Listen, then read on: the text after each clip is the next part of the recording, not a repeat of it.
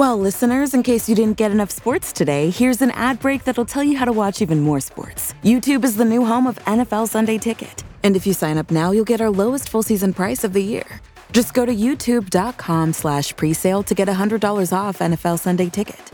Watch your favorite teams out of market Sunday afternoon games, exclusively on YouTube and YouTube TV.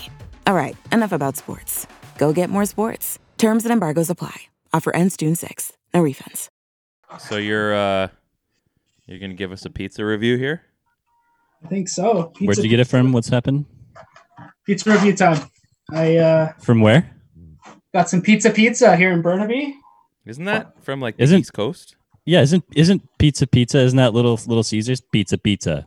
I think Kind of looks like Little Caesars, maybe a little doughier, you know. maybe they just took But the uh, the catchphrase and like, oh, a we'll make a decent brand. price, decent Ah. price here. So, um, So you got some za. What'd you get? Something. yeah, That's meat. It's pepperoni. so, uh, pepperoni pizza. What? Uh, where's the pineapple?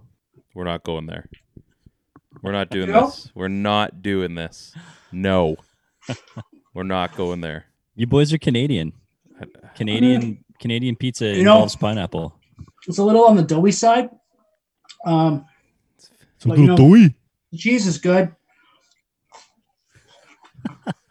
crust, crust, not that bad. Okay. I'd give it a a seven four. Seven four out of twenty. Yeah, pizza pizza seven four. I don't even know what that So- what does that mean? Seven four is like seven point four out of. Where did they lose that extra half tick to lose the half full mark? Instead of a seven point five, Well- what makes it a seven point four? The sauce was too tangy.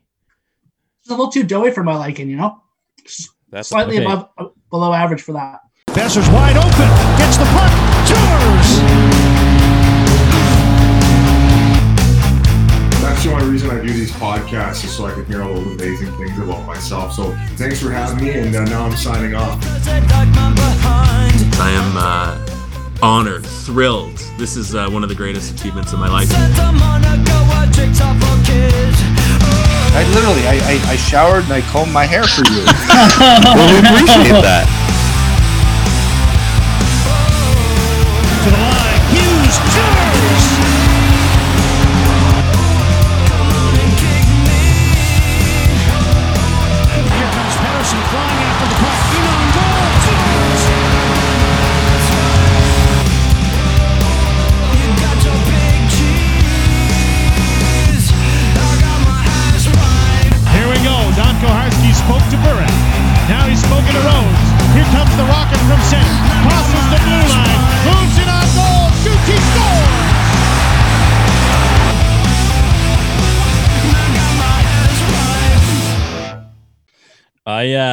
So I went to Chicago, I think it was the year before last.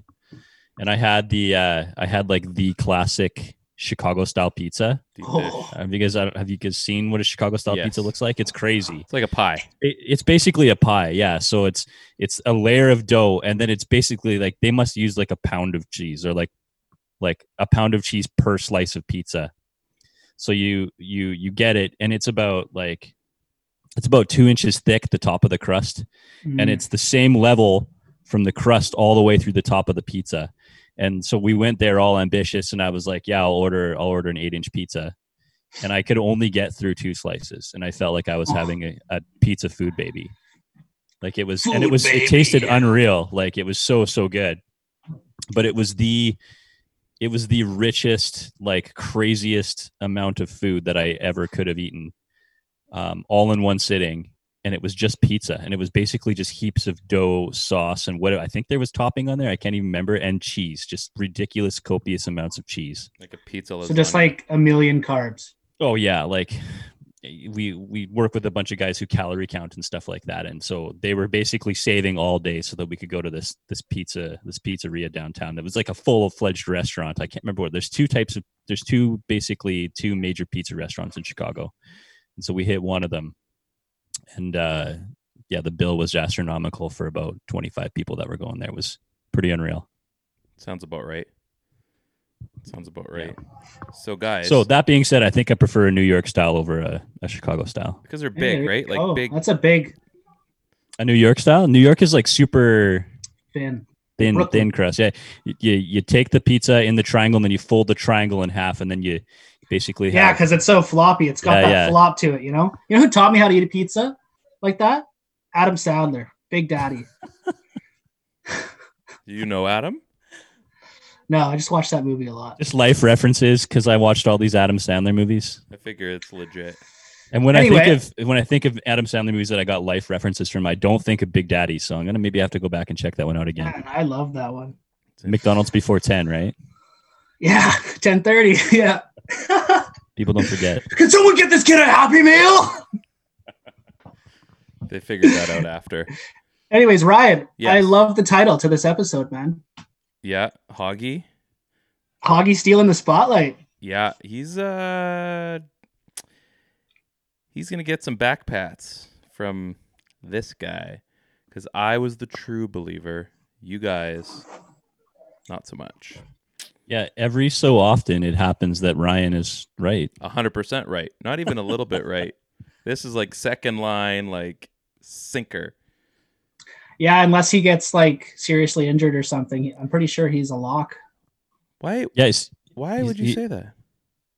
Pardon me. Why? Why would you go and say that? Oh, come on. Yeah, that's bad juju. Don't put bad juju I on made him. I made the comment about Myers and look. Well, what good thing we can edit it out. It'll be fun. Yeah, that's a tough edit. That's a tough edit. But uh, yeah, yeah, Hoglander. I mean, I still think it's it's it's Hoglander. I mean, maybe it's Hoglander, but that works too. uh, yeah, man. I mean, he scored again. Scored the other night. Assist from uh, assist from Rooster.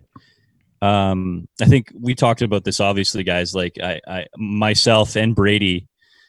I didn't think that he had the chops. I mean, I, I knew that that he had the chops. I didn't think. I thought consistent consistency was the major issue. I feel like if you're coming over and you're going to skate on on a top six NHL line, then you better be pretty close pretty close to a point per game player in the Swedish Elite League, right? So, um, I thought that he was going to have to take some time to grow his game from a consistency standpoint before making his mark on a top six line. And I thought, yeah, maybe we'll see a cup of coffee with him up there. But he's looked nothing but consistent this whole time through camp.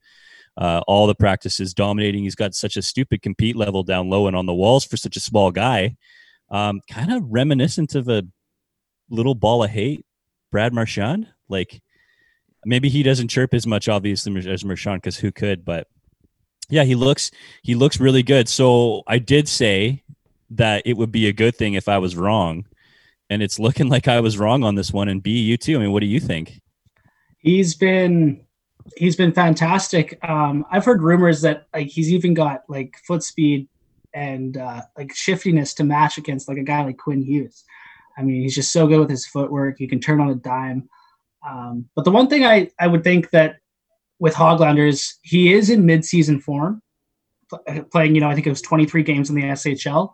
So, you know, things could maybe die down a little bit as training camp progresses and we get into actual hockey games as other players catch up to him and you know start playing more. But um, everything I've seen, I'm I'm so happy I'm wrong. uh, stoked to see him make the roster. I can't believe he's actually playing with Horvat and Pearson. I did not think that was an option. I think we talked about it. He was either going to be like on the top line or he wasn't going to be playing. Um, but yeah, like I said, happy to be wrong. Can't wait to see what he can do. This is what it feels like to be right, folks.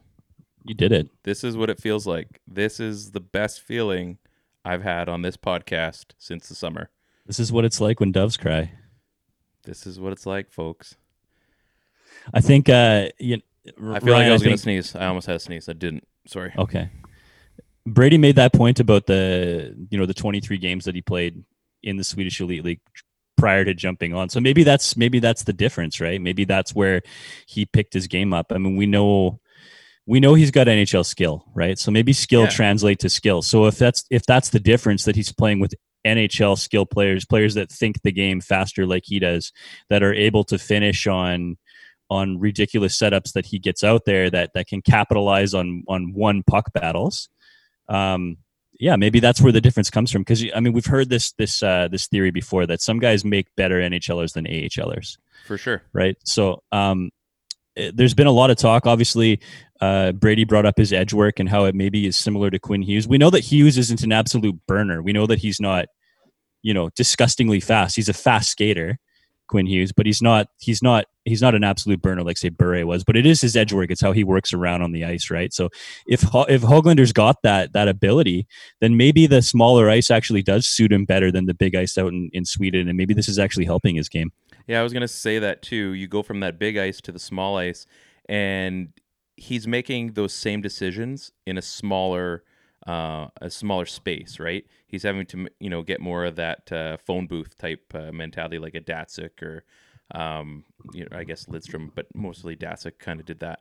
Um, he's now making that with NHL guys, like you said, better talent, um, guys that are thinking faster, guys that are having to react faster. Um, and you know, Brady, you're right. Him being in mid-season form, you know, he goes into game one, he's already ready to score two goals. I mean, that's going to be my bold prediction. If he makes it, he's get he's getting two goals in his opening game. Not not one goal, No, two. two goals. Yeah, You're doubling up, Why eh? He's gonna make the roster, and then he's gonna score two goals on opening night. I got a few more bold it. takes tonight, boys. So don't you worry. Keep him I coming. like Keep uh, him coming. I like the Datsyuk call. Did you guys see the goal that Datsyuk scored the other day? He he. How No, old I is heard about How it, old is he now? I saw it. How he's like in his forties, right? He's like 42, I think. Yeah, The guy's still stupid. like what, did, what did he yeah, do? he basically is coming. He's coming down. He's still like he's he's he's in the middle lane basically, but being pushed out to his backhand. He's got a dude draped all over him, and he's probably what like I don't know, 15 feet to the net. Ryan, maybe 15 feet. Yeah, yeah, yeah. Yeah, he just leans into it like a Sidney Crosby style backhander and just goes like roof. And it's not like your typical backhand floater to the top corner. Like he, this thing was like like a pro level wrist shot. Like it was Effortless ridiculous. precision. He still it got ripped it. right through the netting. Yeah, he Yeah. still got it. Welcome everybody to the PP1 podcast. I don't even know what episode we're on anymore. It's probably 72, something like that. But you know what? We're back and we're talking Canucks. We're even going to be talking about scrimmages that have happened. We're going to be talking about training camp that's happened. We're going to be talking about how the season starts next week. But before we get into all that fun stuff, let's welcome everybody to the show. Brady, welcome all the way from Vancouver, Burnaby. How you doing, bud? So doing good, How's you that guys. pizza? I'm back in my old stomping grounds. Got a job today. Hey, good for Yeah. you. Congratulations, working, working. Good, good. That's, I'm heading back to Lids, or as as you guys would know it, Jersey City. I know his lids. Back to the old stomping grounds, guys.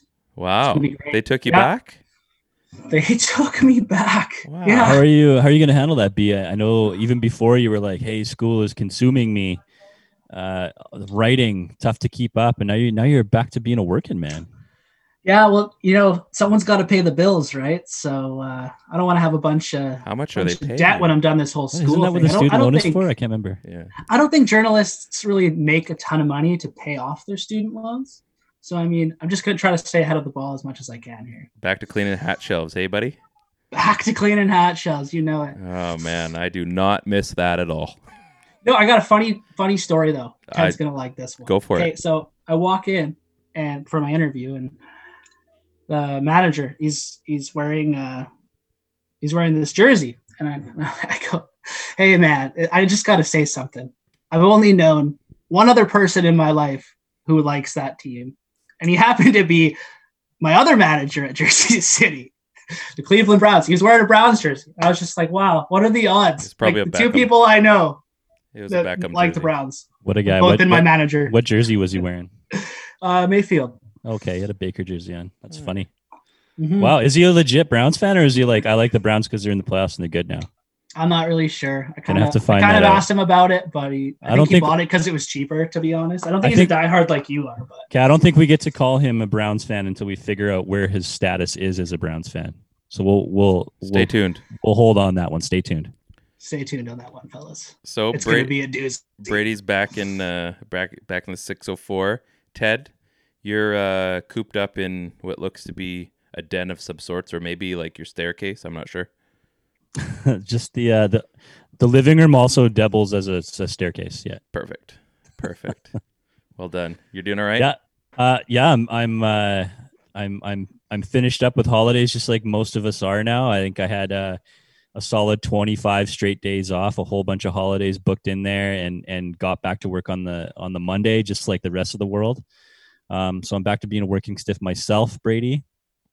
Uh, but yeah, so you know the regular stuff after you're away for that long, like pile through like 80 emails, hit the voicemail, tons of responses, spend the first day, the first like four days basically getting everything organized so that you can begin to work. That's the worst part. Um, yeah, that's the worst part, but it actually wasn't that bad. I think I do feel a little bit reju- rejuvenated. and It was nice to, uh, I think the lockdown thing through Christmas, like all of you guys sat through, uh, you know, it was actually kind of good, you know, just being like letting the day come to us, you know, like Mhm. we didn't have to make a, a hundred plans. We didn't have to attend a bunch of dinners and, and events and things like that. And it wasn't all like I had to keep the, the social hat on the whole time. I could just sort of just like let things be and go ice fishing and go hiking and and and do whatever else. It was a nice little break. I, I appreciated this this winter vacation, but I'll be happy when things get back to normal too. Whenever that happens to be. Yeah, whatever. whatever you know. So i finally got our our our new old podcast machine working. I figured it all out. So going forward the PodTrak P4 is my new best bud. Um eventually we'll be able to record from pretty much wherever and it's gonna be super awesome. So i don't have to lug around like a laptop or the the big giant box that i had before. So we're uh, we're in the 21st century and it feels great so We could uh, we could cast from Pizza Pizza if we, we wanted could to. cast from Pizza Pizza with Brady, maybe in Metrotown. Who knows? I should have given them a higher rating. Maybe they would have uh, sponsored us. Yeah, let's enjoy the first pizza and we'll go from there, maybe. But boys, we have so much to talk about tonight. There is a fair amount of Canucks talk. So we've already gone over uh, our buddy Hoglander and how he's essentially a lock to make the team already on the second line. Uh, we're talking about the Lotto line, a little bit of Jake, um, some World Juniors because we haven't talked since that. Um, division names, the sponsors, and how atrocious that all is. Um, Rathbone, um, some Schmitty and his whoop whoops, and I got a few bold takes that we definitely uh, need to get into. But I forgot to mention before we go any further, the PP1 podcast is always, always, until further notice, sponsored by the good folks at Owner's Box. Weekly fantasy sports that just launched today, folks. The NHL. You can draft right now. You can draft while you're listening to this podcast once it goes live. Weekly fantasy sports, not daily. So you can go head to head one week. You can have four people. That's a two week contest. You can jump it up to eight. Then you're getting to a three week, and, and then the big the big bad one, 16 teams. That's four week shenanigans. We're gonna have to launch our PP1 uh, invitational for that four week one. Put in a few bucks, get some bragging rights. It's neat. There's 10 guys. You draft 10 guys to your team. Very simple. You don't need a massive roster. Two goalies, a couple centers, some wingers, a couple defensemen. You're good to go. You're set. It's so easy, folks. And if you didn't win the PS5 when they were given away when the NBA started, I didn't win. I didn't see either of you guys win. Good news. They're giving away another one. Another PS5 with NHL 21, if I'm not mistaken. Jeez, how'd they even get their hands on that? I don't know. They must have stole it easily. So you go in, you sign up for owner's box. Done, right? You add us, obviously. Brady, you're going to need to get in there now. Now it's Oh, hockey, yeah. no excuses. Hell yeah! So you get in there, you add us, Hank the Tank. Ted's his his same handle, T three R E E. You know, I I'm not even gonna get into that. So you do that. Yeah, the really weird one. The weird one. So you get in there, you sign up for owner's box, you get verified. They, I think, I think, don't quote me. They're still going to be matching. I think up to five hundred bucks for your deposit, but don't quote me on that because if they're not, you didn't hear it here. But then you get in there, you join our league, you try to win. You probably will because I suck at fantasy hockey. But if there's only ten players, it's a little bit easier. Go in there, make some money for yourself, figure out how this whole thing works. Let's enjoy some hockey together. Let's win a few dollars. Real hard cash. Lots of fun. Don't have to do a whole year's worth of drafting. You can draft whenever the heck you want. Making a coffee? Do a quick draft with your buddy. Make it happen. Go draft Thatcher Demko. Go draft freaking Patrick Kane. Do you like uh you like Jack Eichel? Go draft him. Taylor Hall, he's available. Make it happen, can't, folks. can't draft Datsyuk though. You can't. You could try. You maybe write and vote. I don't know. Anyway, owner's box. What's going on? Make it happen. And then our good buddies, Players Choice. They got artifacts dropping, I think, next week. Uh, we're going to be talking about in the next few weeks, too, if our buddy uh, Nils Hoglander makes the Canucks and does exactly what I, I'm saying he's going to do. You're going to want his Series 2 Young Gun because that baby's going to be worth a few bucks. But other than that, let's get into it. Now, I promised you guys something in the rundown. I had a big surprise. I had a big, big surprise. It's not a this guess. a- is this like a Bure is going to be on the show? Big surprise, but it was really just a bobblehead. That was pretty awesome, though. You got to admit. I mean, I had you going. This is better than that.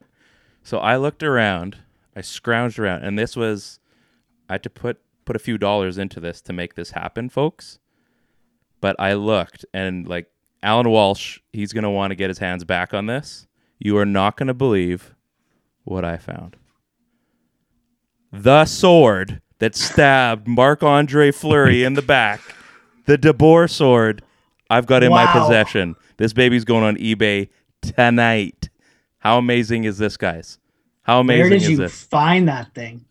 What is that? Like a Thundercat sword? What is that thing? I don't know. It's- there's an eagle, I think. You're such a a little jokester, Ryan. Man, I thought you had something good lined up for Dude. God, you. that was that was that was pretty comical. I'll give you that. that's the Chris- sword. Christine must just must just like absolutely seethe about you on on April Fools. I swear. I don't do April Fools. Yeah, because you do it yeah, every other day. right. I got I got 364 other days to be a gong show. So what do you guys think? True story. Yeah, it's great. You did you did great, Ryan. I liked it. For for someone for someone who rips on me for dad jokes so frequently, That was good. I'm, I'm I am a little surprised at your. man, I'm I uh, love your I love your. I'm a prop jokes. I'm a prop comic. What can I say? But seriously, You had a good one. On, you had a good one on Twitter the other day, didn't you? I don't know.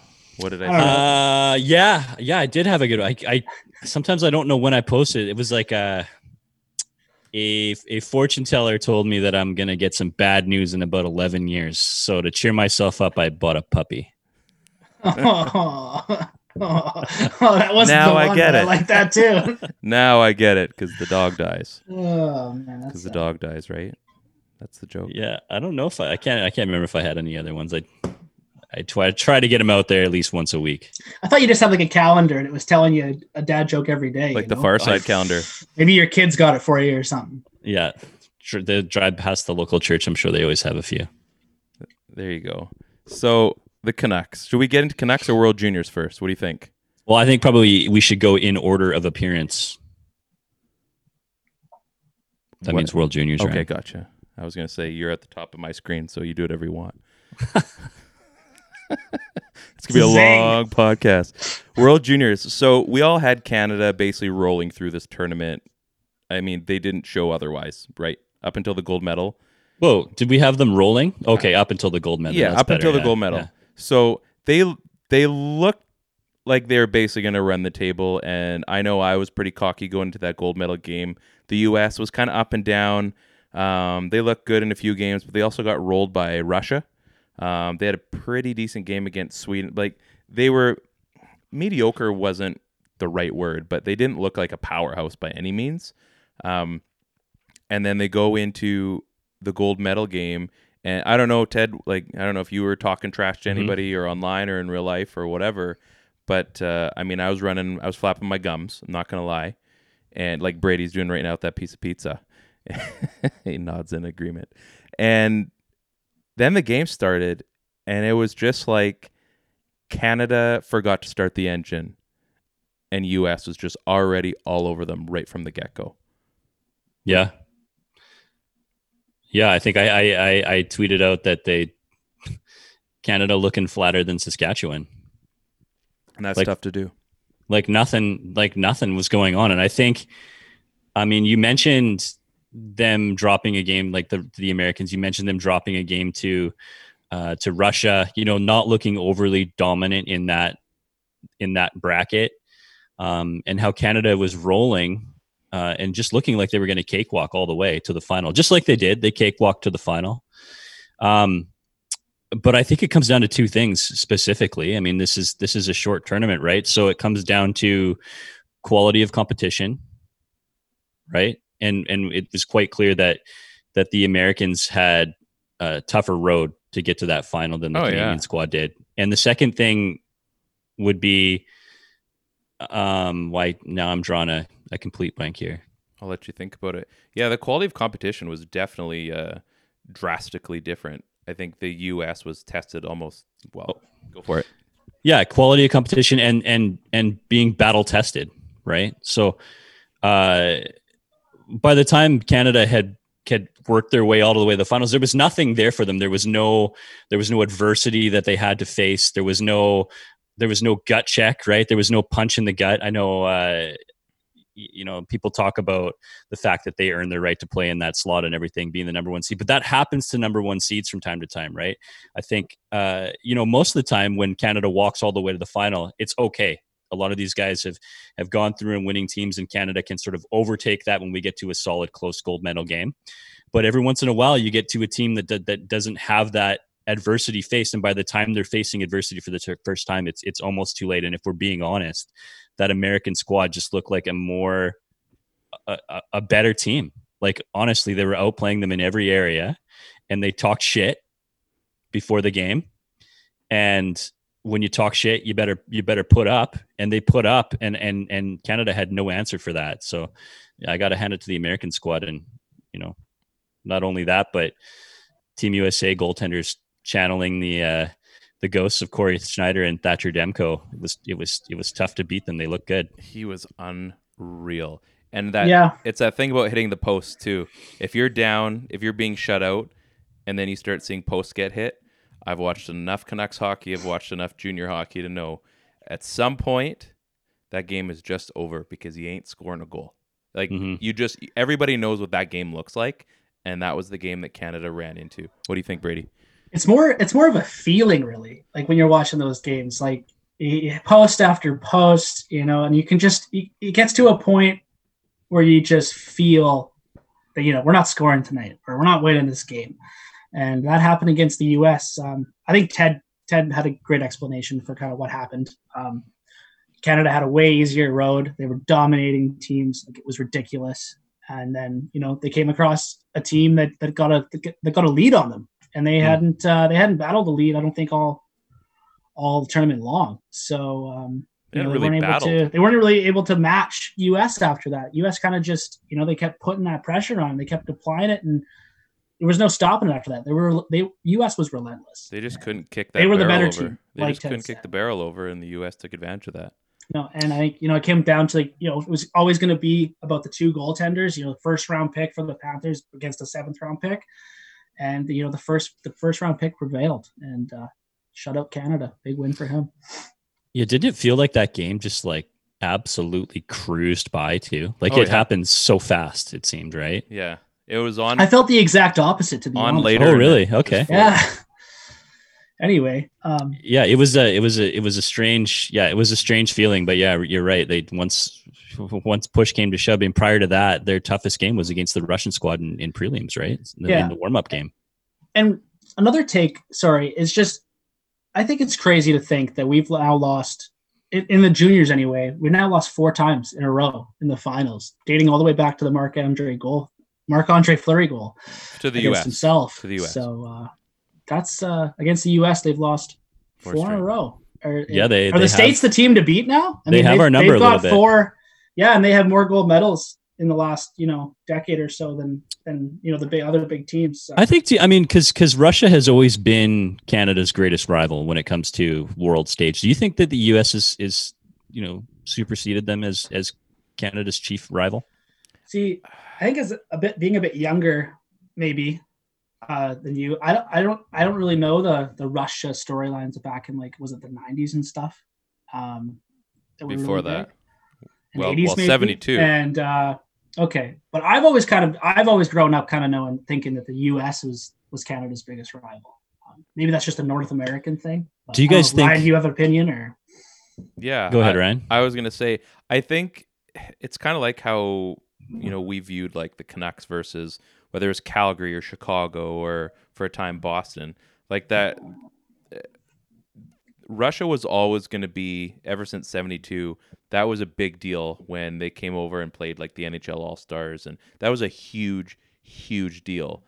And yeah, they're they're still going to be a massive massive rival, but I think yeah, I think it is pro- definitely since I would probably say 02 has probably been Canada's chief rival. Like Russia's been in there, but even then like aside from there's you know there's the odd World Junior where where Russia is an absolute powerhouse, and we've seen a few of those. But at the same time, like any monumental matchup is usually between those two. Like you, look back at 2010 as far as Canada and Russia, and like that was a slaughtering in that game in the quarterfinal. Like, it was the quarterfinal, right, or was it the semifinal?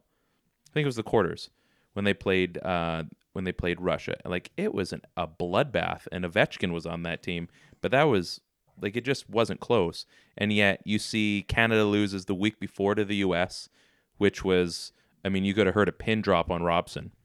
We were right outside there Mhm. watching that game, and I remember it was, you know, just mayhem before everybody cheering, playing hockey in the street. Then Canada loses on that Sunday, and like I swear, you could have heard a pin drop out there. It was so quiet, and this is the Olympics, and we're walking outside, walking back to SkyTrain, and there's nobody. It's a ghost town.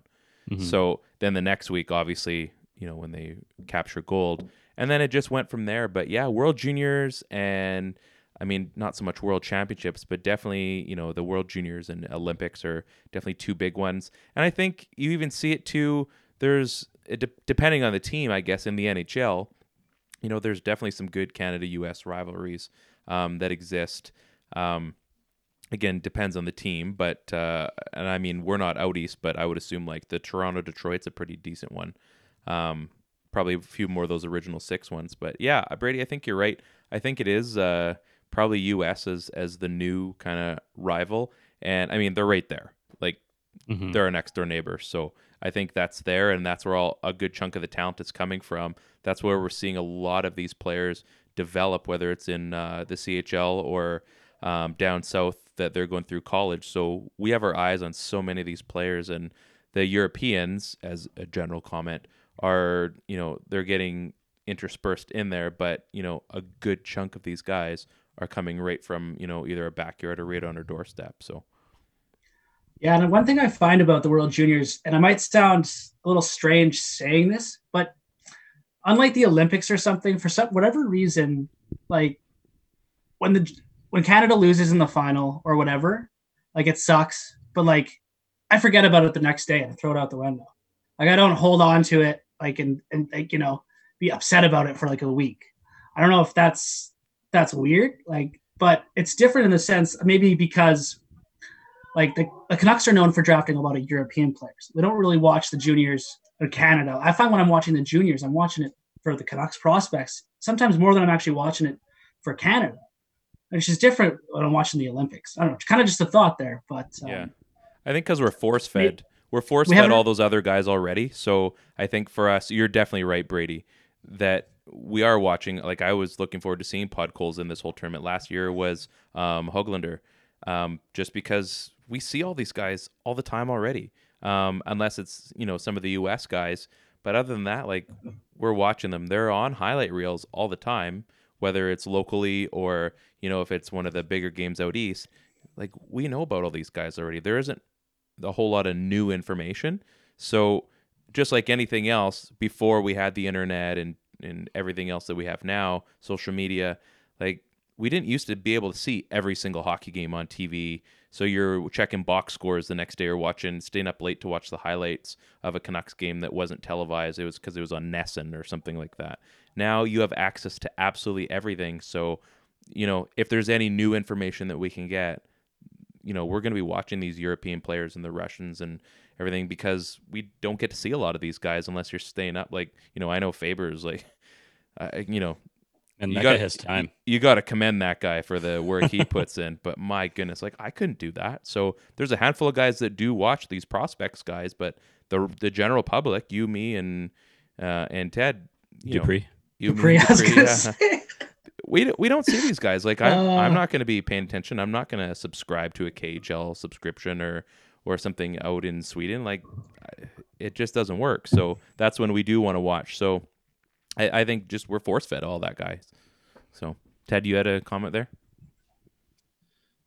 No, I, I mean, I, I think you, I think you're bang on. I, I, I think we talked last week, and I was in the same boat. I wasn't really, I wasn't really, you know, super tied into watching Canada. I'm, I'm, a, I'm patriotic, so I'm gonna watch Team Canada's games, but I was more invested in watching the Russians play and and and watching Sweden play because I wanted to see what was going on with with Costmar and, and Podkolzin, and I don't watch them play a whole bunch, so there was that sort of allure to see what what do you got, you know? Mm-hmm. So um, you know, the, the World Juniors are always good for that. I mean, we always seem to have at least one guy in, whether it's a Virtanen or a DiPietro or, um, you know, there's there's always exciting things going on. So, um, but when you see a guy like Podkolzin playing a premier role for a, a, team that is a contender to win, yeah, you're you're obviously you're you're paying attention for those reasons. And maybe the other question I had was, you know, uh, do you think I mean, if if the Americans are our basic chief rival now, do you think the the Americans see it that way too? That we're we're their number one rivals, and if it's the Americans, does it go beyond that? Does do, the Russians see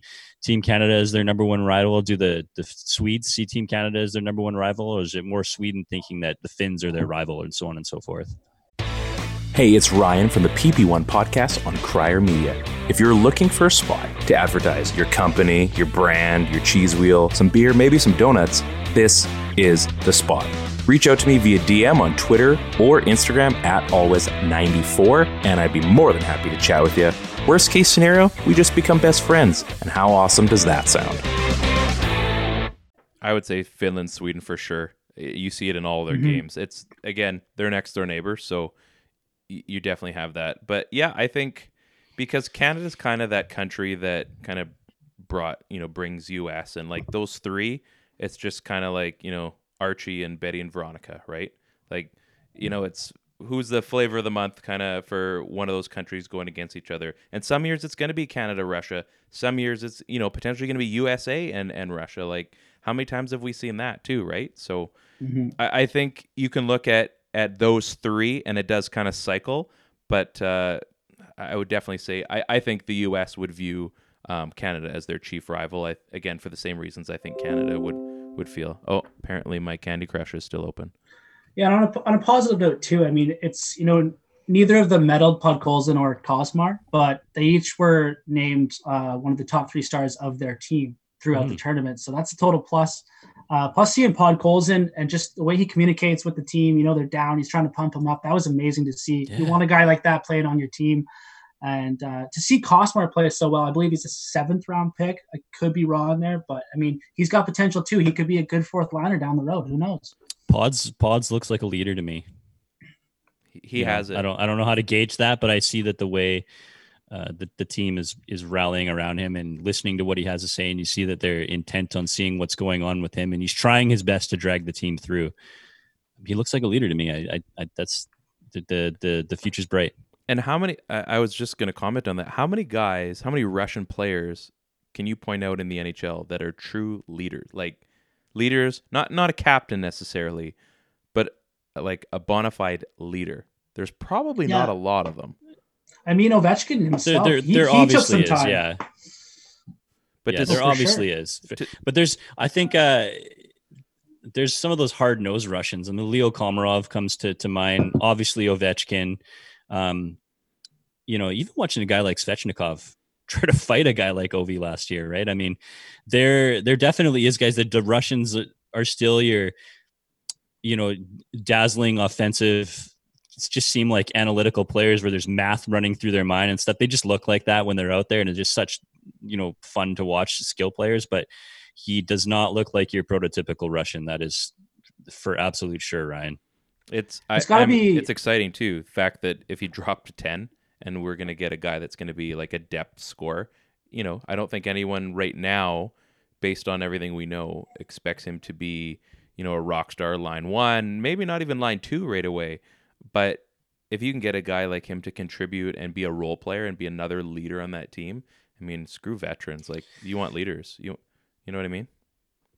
Isn't that funny how expectations spin, right? I mean, yeah. Mm-hmm. Canucks Canucks pick pods where they get them, and people aren't expecting him to walk in and sit on the first two lines and put up a bunch of goals. They're expecting him to, to play a role. Uh, and we go back not too far, you know, for a guy like Juolevi, and initially we're thinking a guy who's a top two defender, and we go a little further back than Juolevi, and we're talking about Jake Virtanen being a 35, 40 goal scorer because of what he was doing in junior, right? So it only takes a couple of picks and, and the perception of whether you reached for a guy or whether a guy fell to you to have perception change on on what a player's value or worth is and what's acceptable for them once they get to the NHL. You know what I think? I think these are all exciting things we get to talk about. But you know what's even more exciting? The guys that are on the team right now. And you know who's going to be on that team? Nils Hoglander. so exciting, so exciting. Yeah. And I have a bold take. Sure and I'm gonna. I'm gonna get this out of the way right now. He's made this team, right?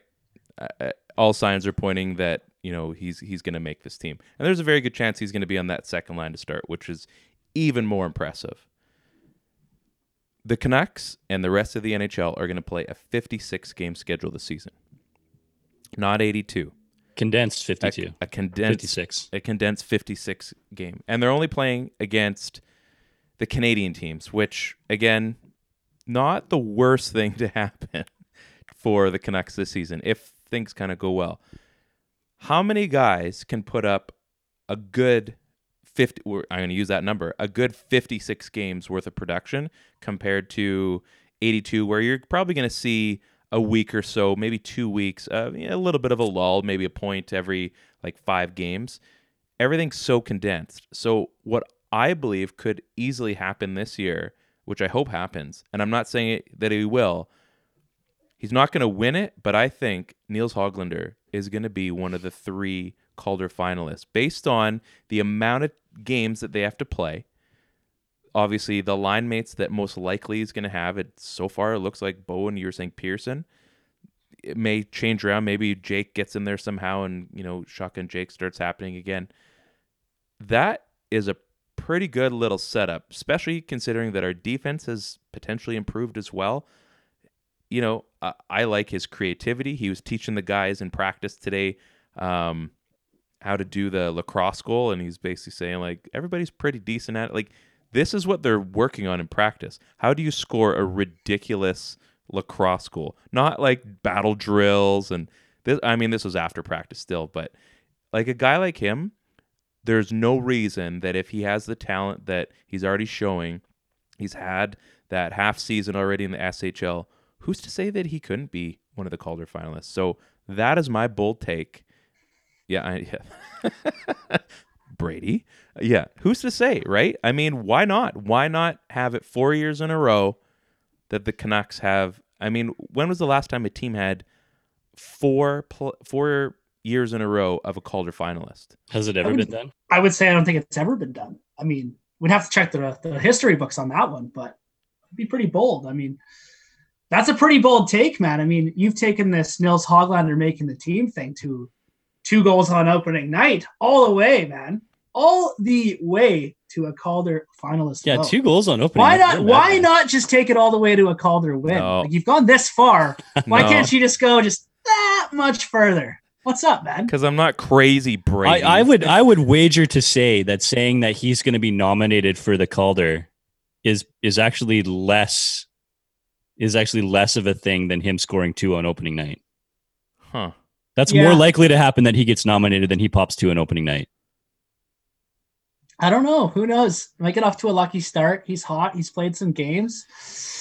Yeah, I think it's I think it's possible, Ryan. I think it's very possible that he could be nominated for the Calder. I think a lot of it has to do with with skill and tenacity and the type of player that he is, but but more of it, and you mentioned this, Ryan, is the fact that he's going to be playing alongside a couple of very capable forwards in Bo Horvat and Tanner Pearson, right? So, you know, even if he is in a lull and he's not producing it the way you want, all you have to do is get the puck to a guy like Bo while he's hot, and all of a sudden you've picked up a secondary assist or something like that, right? So yeah, I mean he he has the opportunity playing on a second line like that to pick up garbage points too, right? So there's obviously the clear cut points where he's just the dude in the play, but you pick up secondary points as a scorer. That just happens, right? I mean, we can't discredit that. It all counts towards the point race, and and if and if Nils Hoglander is is being nominated for a Calder Award uh, at the end of the season, then man, some fucking great things are happening here for sure. Well, and that's the other thing I was kind of had in the rundown too that I want to get out. I'm hogging the spotlight. Ha! Here's the title.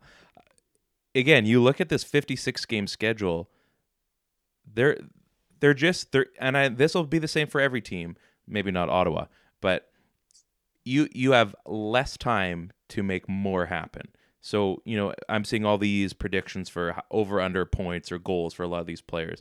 Like we can't expect a guy like uh, I mean a 30 goal season will probably be phenomenal for any player this season. I don't care who it is because there's not as many games for that to happen. Like if somebody scores 30 this season, like they're going to be you know front runner for most likely the Art Ross.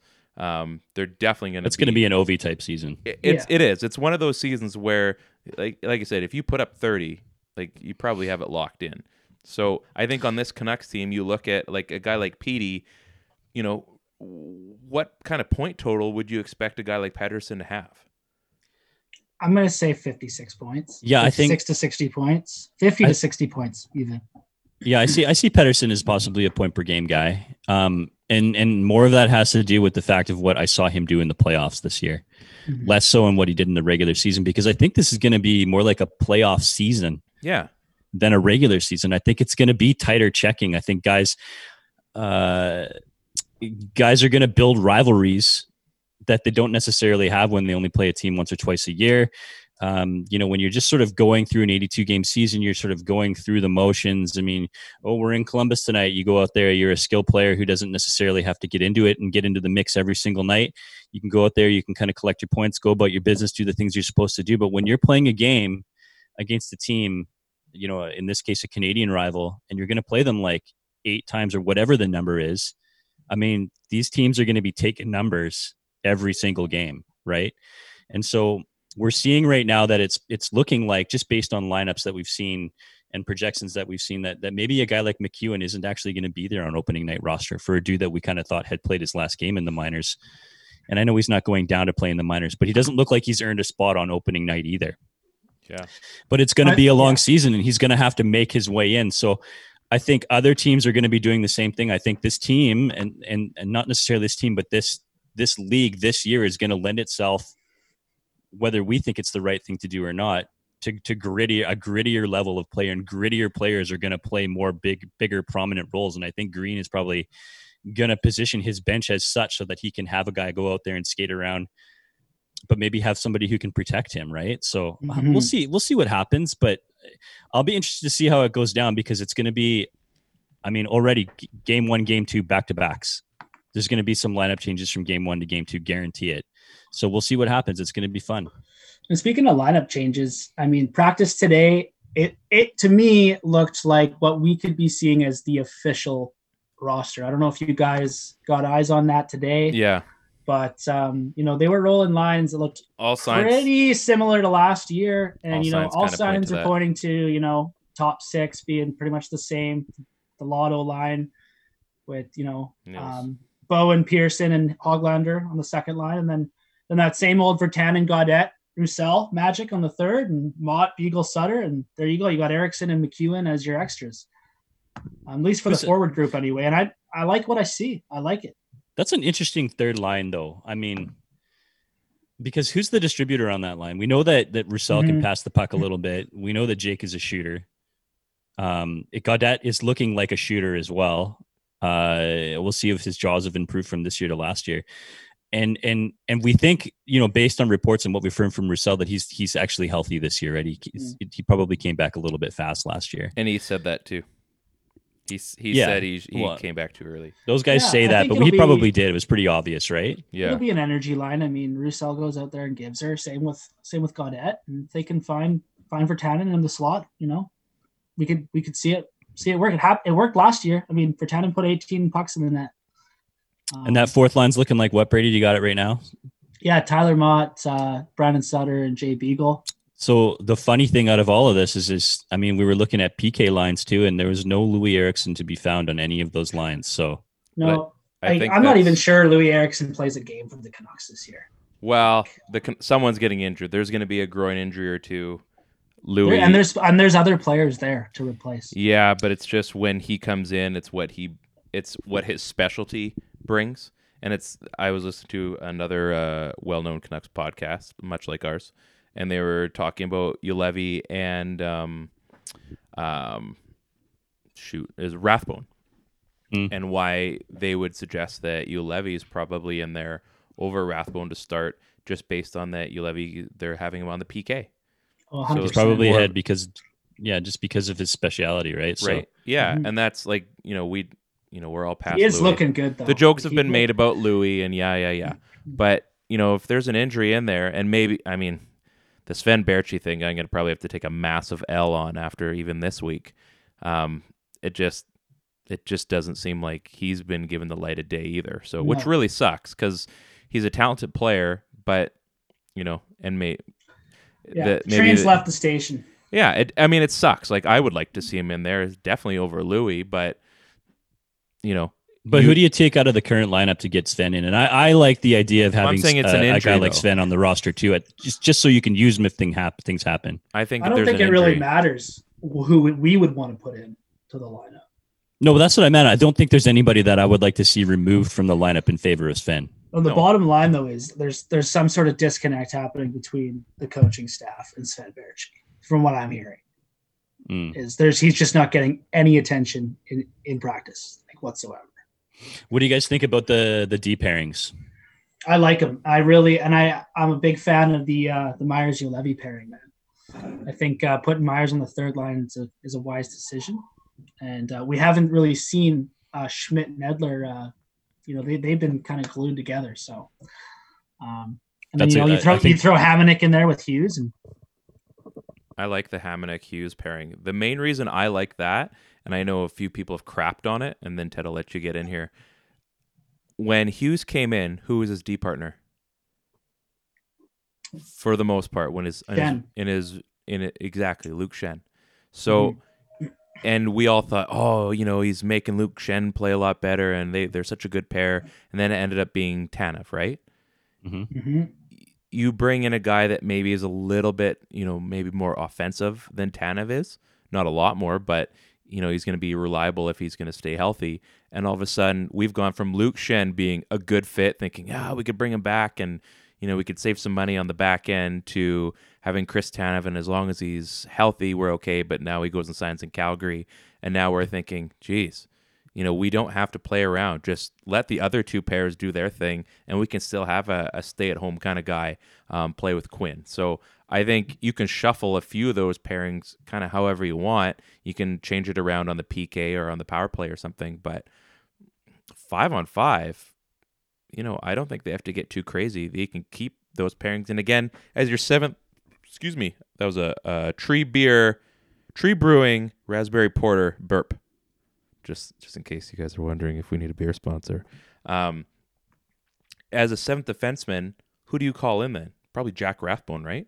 If that's your seventh defender, and maybe you maybe you um, maybe you ice seven defensemen one night.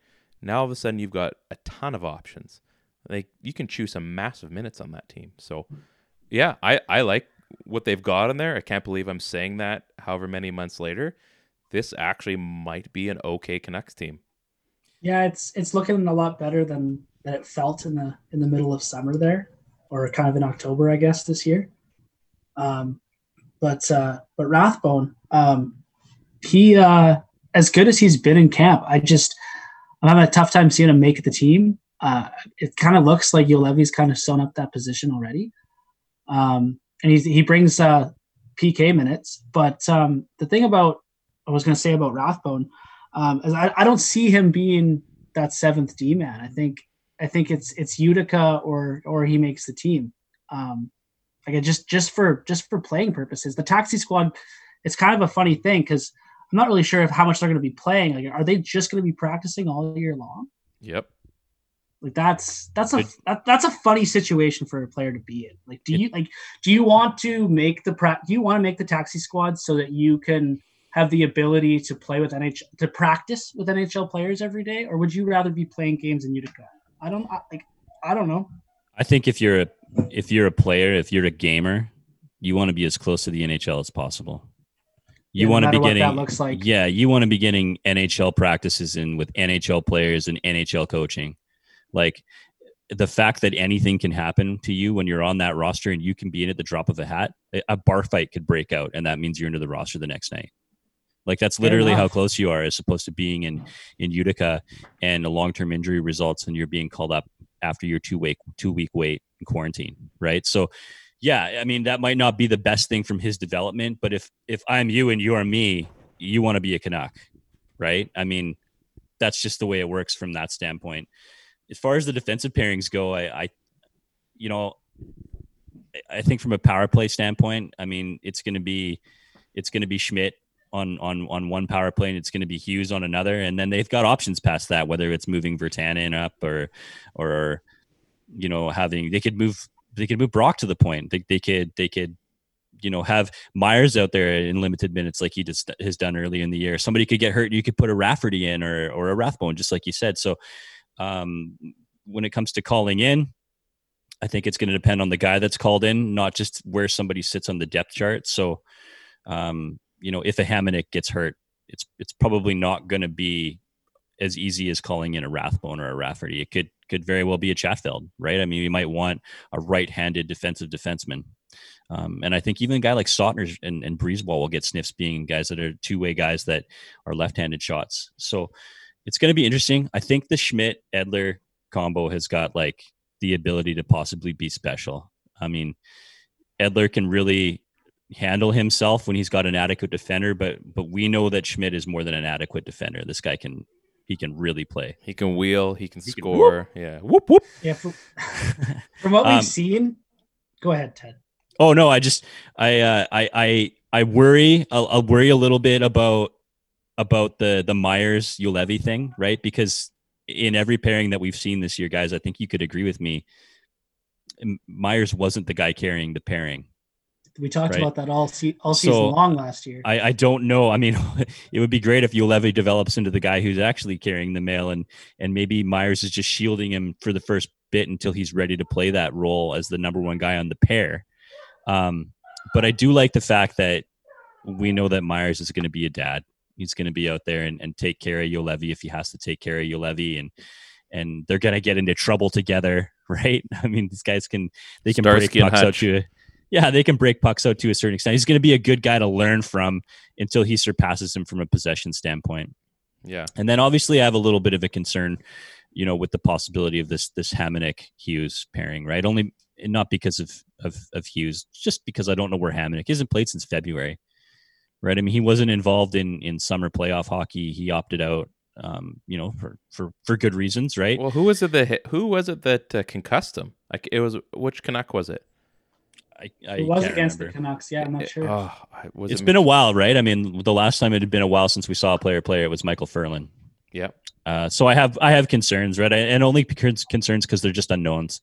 He's not the player that he was, but we're not asking him to be that. We're just asking him to be a guy that's probably an upgrade over a player like Schenn, right? So Yeah, and the thing about Hamonic though is if if Myers and Schmidt are neither of them are going to be Hughes' partner, then Hamonic's the best choice of the bunch. Like no matter which way you slice it, I don't think there's another another defenseman, right-handed defenseman anyway, who's going to slot in and be better than Hamonic's going to be, Yeah, regardless of if we haven't seen him play in a while. so I have like a funny thought, right? I mean, would it just because we know a guy like Hughes can can carry anybody essentially? Would it be that crazy if he carried Myers all season long and made Myers look really, really good? And by the time the expansion draft rolls around, he's a 40 point defenseman that could possibly want to be picked up by a certain expansion team. Whoa. Just gonna throw it out whoa, there. whoa, Just whoa. gonna throw it out there. Uh, we only had room for one bold take on this Sorry, podcast. 40 point on a regular season, 40 point pace. Wow. Maybe I'm just an optimist, but I like Tyler Myers. I don't want to see him go to Seattle. Hey, I, I'm okay with Tyler Myers. I, I, I, I, it's, it's, I'm fine with what Tyler Myers does. But that's a big contract and it goes for a long time. It does. Just saying. And I mean, it's not like he's going that far, Brady. You can see him. He's going to be in Seattle. you can go visit him, hang out. He can lift you He- right on top of the Space Needle. Yeah, and he'd really stand out being so tall, you know. Well, I mean, if the NBA comes back, not so much. Maybe he could try out for the uh, Supersonics.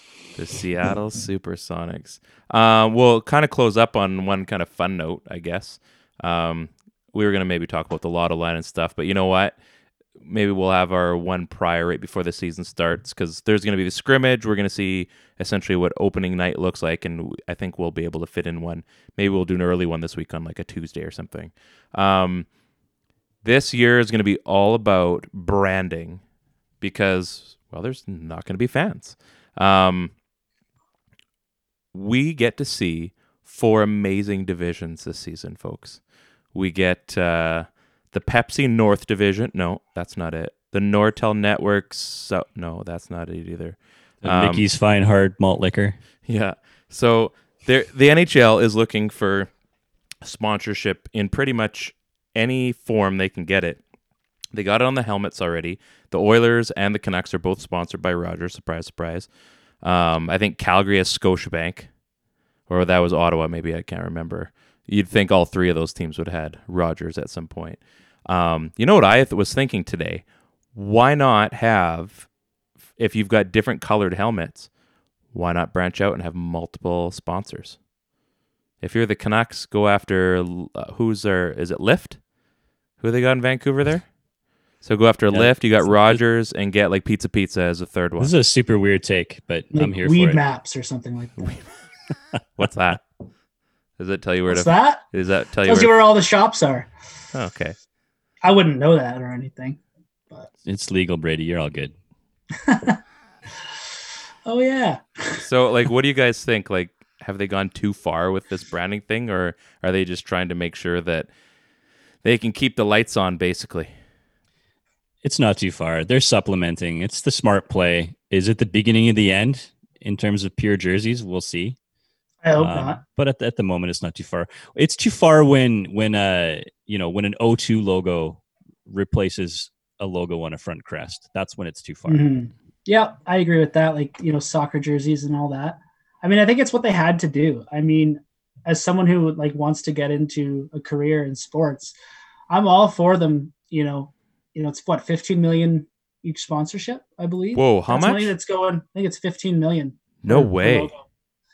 So, I mean, that's uh that's such a big chunk of money. You have to make up the revenue, right? Where where there's no fans in the seats. And it, yeah, and if that can keep you know some employees, you know, working, I'm all for it, man. Like I, it's it's a tiny little logo, and like I was, it's probably something you wouldn't even notice if we didn't know about it. Do you notice Yeah, the numbers? I was really, it, it's tiny, and it, you know, it looks pretty clean. I'm I'm not, I don't hate it at all. Yeah, I was playing. I was playing Chel, and I I, I jacked my season tickets uh, and all the seats up so high that nobody bought them, and then I was last in the league in revenue. So let me tell you, you need sponsors.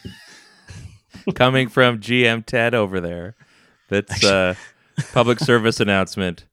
Fake life can still. yeah, when I tried to get Reebok as a sponsors, they were like, "That's not actually an option." Ted, piss off. yeah, maybe ask for a trade. It's Adidas now. Jeez, So. oh, exactly. You're going after the wrong sponsors. That's the problem. Sorry, Well, it's, Ted. It's, it's it's NHL 06, so oh, there you oh, go. there you go. that that makes sense. What what are you playing on your N64?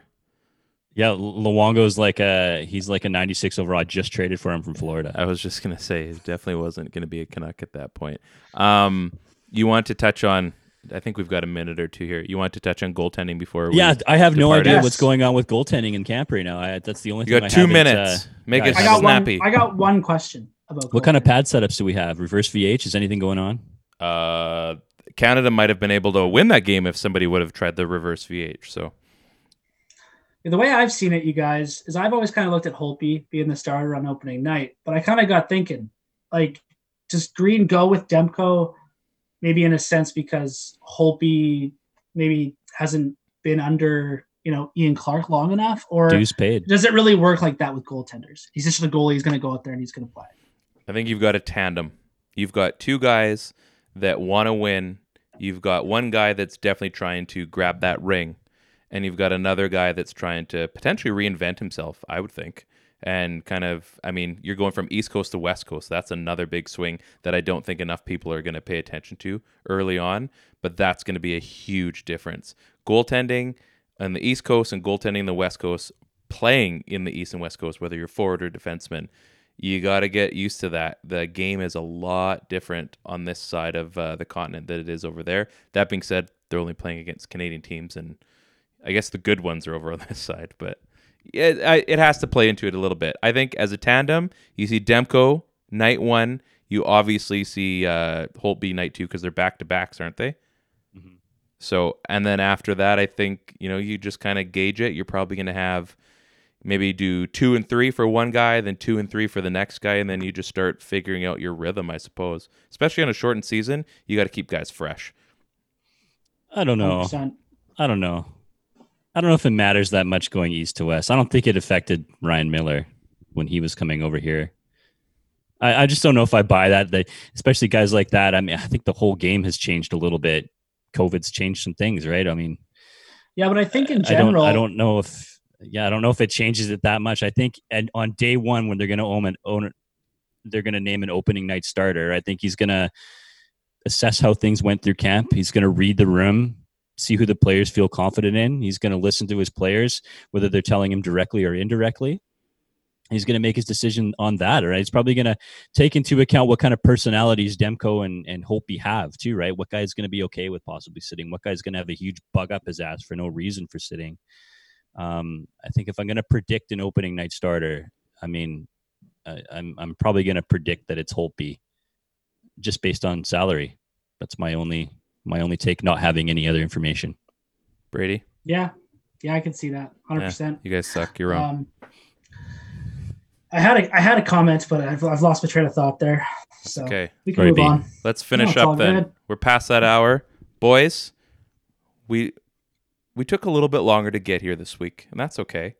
Back to you know, kind of getting back to the grind here after crazy Christmas and holiday break, but we're back, and so is hockey, and I couldn't be any happier. I couldn't be any happier knowing that there's a Canucks game, a televised, sanctioned game next week that counts for points. I, I I'm so excited. I've the the fridge is stocked. I'm ready to go. I got nothing else to do. This is gonna be this is gonna be a great season. Brady, you may have a great point. I'm glad that they didn't make a bing when when you put it on there. I don't know why.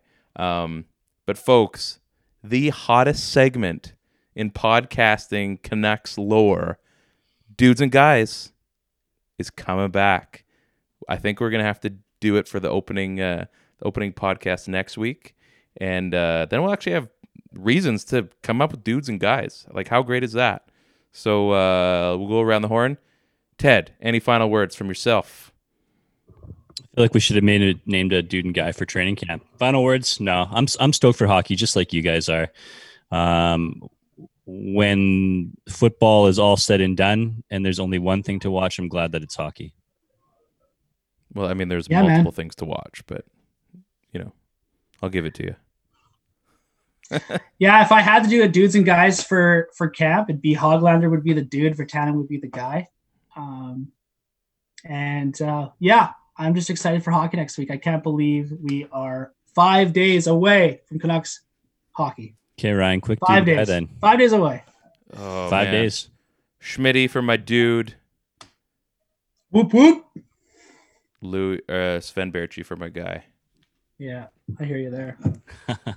Teddy, Teddy Uh, Westside. I'm gonna take Pedersen for my dude. I, I just watching that. Uh, I- he, they had him mic'd up for practice. Just That he's so good. sarcastic. He's just such a shit. Like him and him and, and and Hughes bantering back and forth. He just seems like such a cool cat. It's gonna be a good. So year. I don't know what he's doing in, in camp on the big grand scale of things, but Pedersen's my dude. And if I'm gonna take a guy, I think I'm gonna name MacEwen as my guy. I really thought that he was gonna jump up and seize that spot on the bottom six, and it doesn't appear that it's happened quite yet. So that doesn't mean it's not gonna happen, but at this point, he's just a guy. We just expect more. So, folks, thanks for coming by. Rate, review, subscribe. Go to Owner's Box. We're going to be launching this thing. Let's make it happen. Brady, go sign up. We're going to friend on it. you. We're going to friend you. Get in early. This is when all the good usernames are still available. I didn't have to put a number or anything on my name. It's awesome. Cool I guy love it. Tank the 69 still available. That's cool. What did you say? Cool, guy 69. Yeah, that's always going to be available. You might have to double it up on there. Um, oh, and sorry, you had one more thing. yeah, tweet of the week.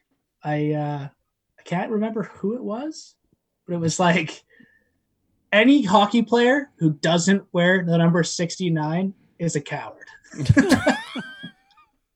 And it was all about that whole tweet that was going around about The- wearing 98 yeah. and how stupid it was. That guy. Oh my god. Not stupid. I don't want to get into it. I'll It wear was- 98 and 99 at the same time. Yeah, yeah. It was. Yeah. So, Exactly, man. on behalf of Ted and Brady, I'm Ryan with the Pete DeBoer sword. Thanks for listening to the PP1 podcast. Peace out. See you guys next week. Hey, it's Joel Williamson, host of that Nerd Dad podcast. Look, finding time for yourself is an important part of parenting. It allows us to be the best version of ourselves for our kids. So tune in every week to talk about parenting, pop culture, and politics. Whether you're an exhausted parent looking for a laugh or a stoned teenager who clicked on this by mistake, this is the podcast for you. You can find me on Spotify, Apple, Google, the Dean Blundell Network, or at thatnerddad.ca. I'm Jeff Woods, and I'm shining a light on music and the rock stars who make it. He just was one of those people. He, he stood out. He was a magic guy. He really was a magic guy. Had- All, we all have faults. He had the same amount of faults as we all had. This was before Led Zeppelin. Robert was full on. I mean, he was Led Zeppelin without the band behind him. He had the hair, the jeans, the whole thing, you know? And he was amazing. The Records and Rockstars podcast, heard around the world and yours to hear wherever you get podcasts. All the episodes from JeffWoodsRadio.com.